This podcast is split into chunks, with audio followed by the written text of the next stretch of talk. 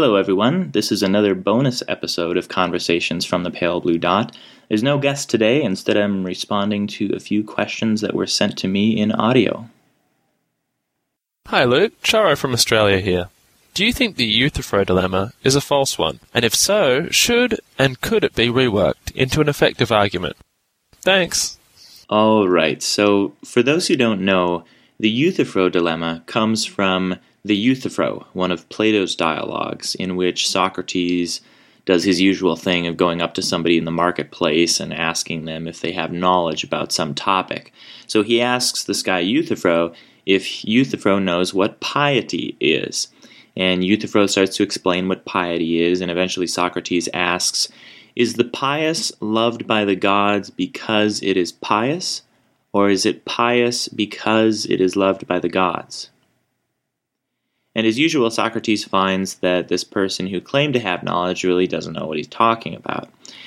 So when we translate this to monotheism, the question becomes is something good because God loves it, or does God love it because it is good? Now, why is this a dilemma?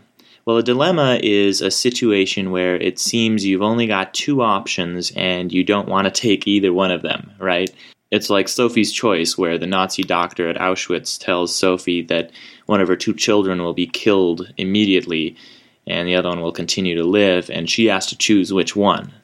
So, a dilemma is where both options really suck, and you wish you could have a third option. So, here's the Euthyphro dilemma Is something good because God loves it, or does God love it because it's good? And the reason this is a dilemma for Christians and some other theists is that supposedly they won't like either option because of its implications. For example, if something is good because God loves it, then goodness is just arbitrary and subjective. If God loved rape, then rape would be good. If God loved torturing babies, then torturing babies would be good.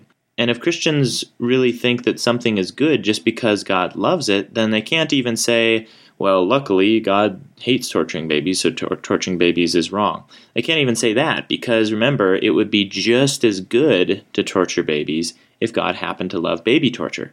So there's nothing lucky about the fact that God hates baby torture because it's completely arbitrary. It's like uh, living in North Korea where the arbitrary commands of whoever has the power is the rule of law. Also, if something is good just because God loves it, then this evacuates certain praises of God of any meaning. If you praise God for being good, you're just praising God for loving what he loves, which is not a very impressive or praiseworthy feat. God would be just as praiseworthy for being good if he loved baby torture. So that horn of the dilemma doesn't look very appealing to the theist. What about the other one? What if God loves things because they are good? Well, that's fine, but then there is a source of morality beyond God, and presumably God is bound by it just like we are. And theists don't like the idea that God could be bound by something, or that something could be more authoritative than God. So it looks like the theist won't want to take either horn of the dilemma. Now, many atheists, those who write on the internet anyway, seem to think that the Euthyphro dilemma defeats any system of theistic morality but I don't think it does. For one thing, the theist could simply accept the consequences of one horn of the dilemma, and that would be the end of it. He could just say, yes, morality is grounded in the arbitrary commands of God, and if he loved baby torture, then baby torture would be good. That's a consistent position. And in fact, it was adopted by Duns Scotus, William of Ockham, Martin Luther, John Calvin, Descartes, lots of others. Or the theist could just say that moral value exists apart from God and God is just a messenger of morality to us. That's a consistent position too. And it was adopted by Thomas Aquinas and Averroes, a Muslim philosopher, Richard Swinburne, you might say, and lots of other theologians.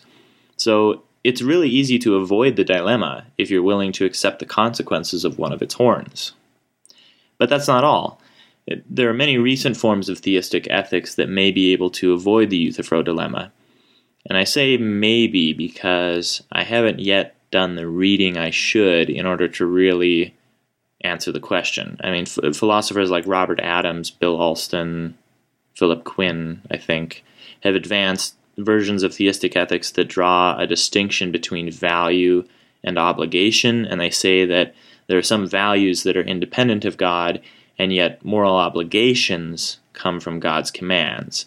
So God's attributes, which as a necessary being he has necessarily, are good according to an independent standard of moral value, but then his commands flow from his essentially good character, his necessarily good character, and these commands are obligations. So God's commands are not arbitrary, they come from his essentially loving character, and yet God is not bound by any obligations beyond himself. The obvious question then is well, where do these independent values come from? And why not just ignore God's commands and found morality directly on the independent moral values instead? So I'm not sure this attempt actually solves the Euthyphro problem, but it might. I just haven't read the literature.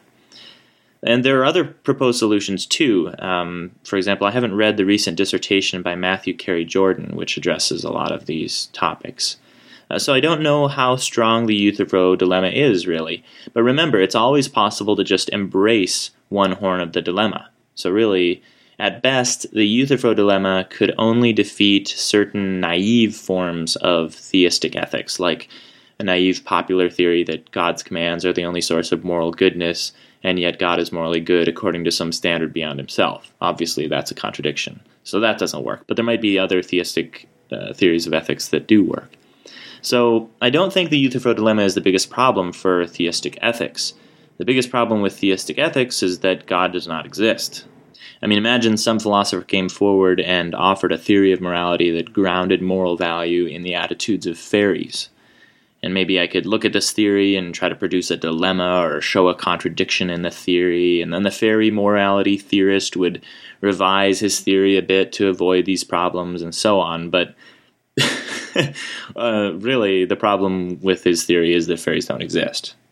So his theory is false. Gods don't exist. So theistic ethics fails.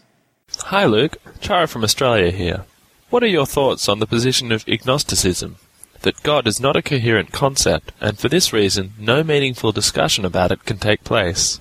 Thanks. Okay, Charo is asking about ignosticism, as in I G N O S T I C I S M, also known as theism. This is the view that theism, atheism, and even agnosticism are assuming too much for the concept of God. The ignostic says, hold on a minute. The concept of God isn't even a meaningful concept. So you've got a bad question here, like asking what's north of the North Pole. It's not a coherent issue.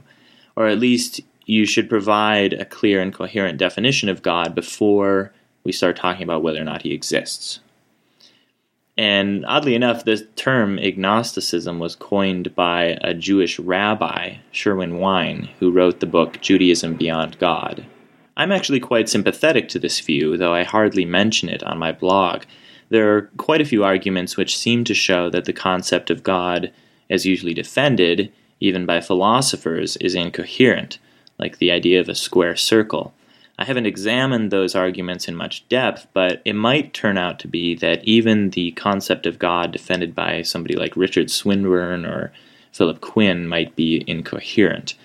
Now, of course, if we take the weaker ignostic position, which says not that all God concepts are incoherent, but just that we should be careful to define God before we discuss his existence, well, then lots of believers would agree. I mean, lots of Christians have taken careful time to define what they think is a coherent concept of God before trying to show that he exists. I don't think that's very controversial. I think what's going on is that somebody writes an argument for the existence of God, and the coherence of the God concept just isn't their topic.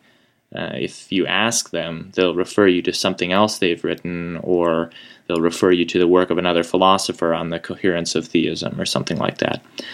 Uh, th- this is no different with any other view. I mean, if you talk about physicalism, there's plenty of work arguing for the truth of physicalism that doesn't argue for its coherence as a concept, even though that's a debated question and defended elsewhere. So I think the question of whether the God concept is meaningful or coherent or if it's more like a square circle or what's north of the North Pole. I think that's an open question and one worth being researched more, though I can't say much about it because I just haven't researched it myself. If you're interested, there are lots of good links on the Wikipedia page for ignosticism, or you can also read the first chapter, maybe it's the second chapter, of Plantinga's Warranted Christian Belief, um, the collected papers in The Impossibility of God. There's lots of stuff you can read on that topic. Hi Luke, Chara from Australia here. You mentioned in an early article that many atheists reject God because they don't want him to exist. My question is, do you think people often stop believing in God because they don't like God's character? Or instead, are beliefs that God is an immoral monster more likely to be rationalizations after deconversion, helping disbelief to be not only intellectually satisfying, but emotionally as well?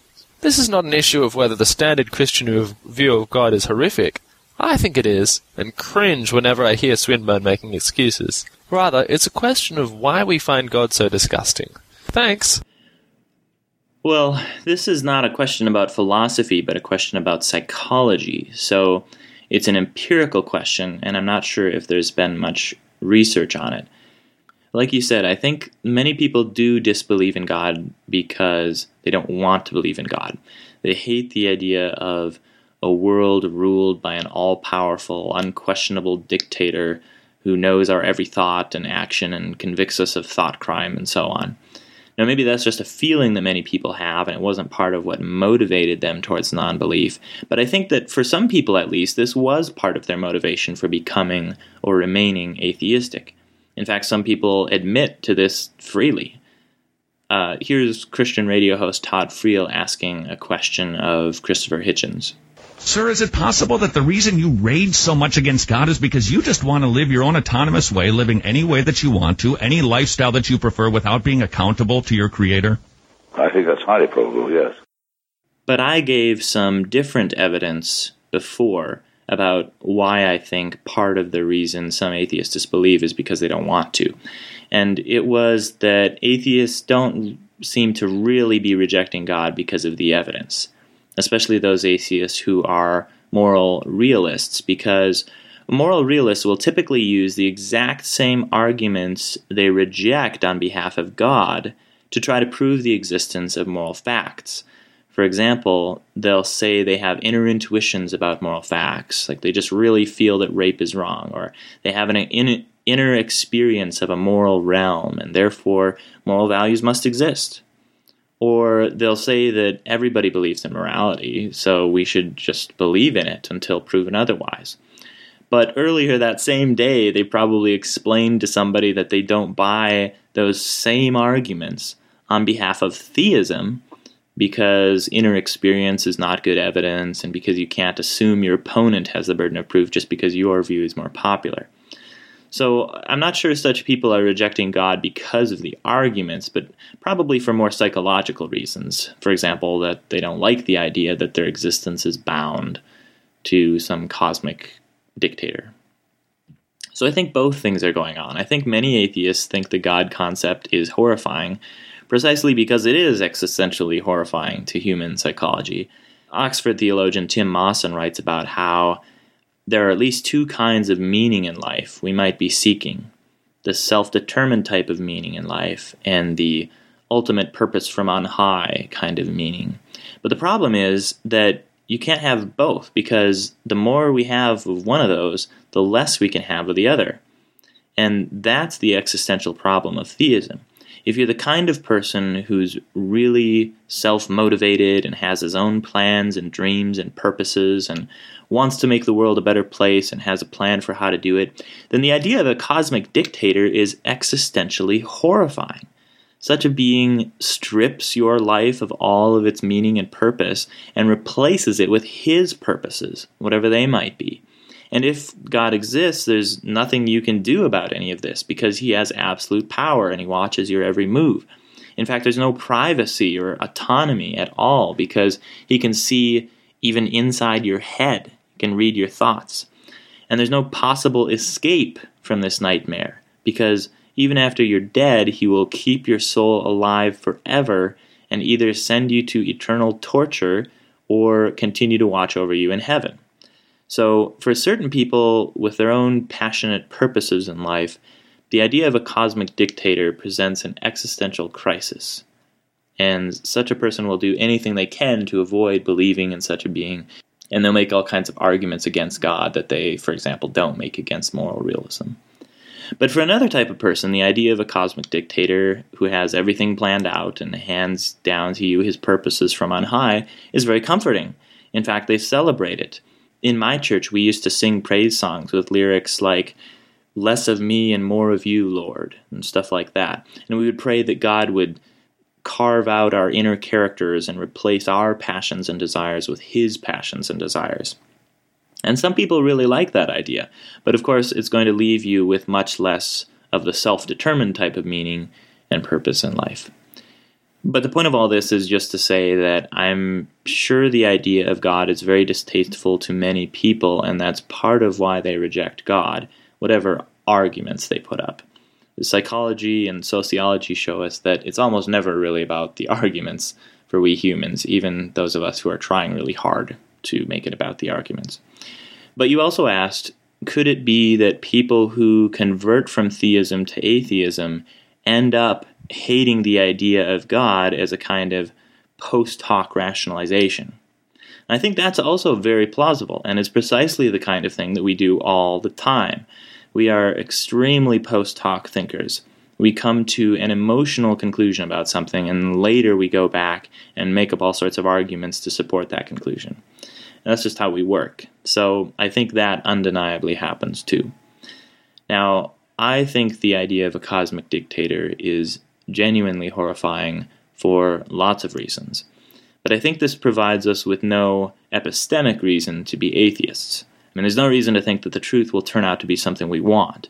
Just because theism is existentially or morally horrifying gives us no reason to think it's false. It could be that the real world just is that way. So the reason to reject theism is not because theism is horrifying, even though it is, but because there are no good reasons to think that theism is true. Luckily. All right, that's it for this bonus episode of Conversations from the Pale Blue Dot. And next time, back to our regularly scheduled programming.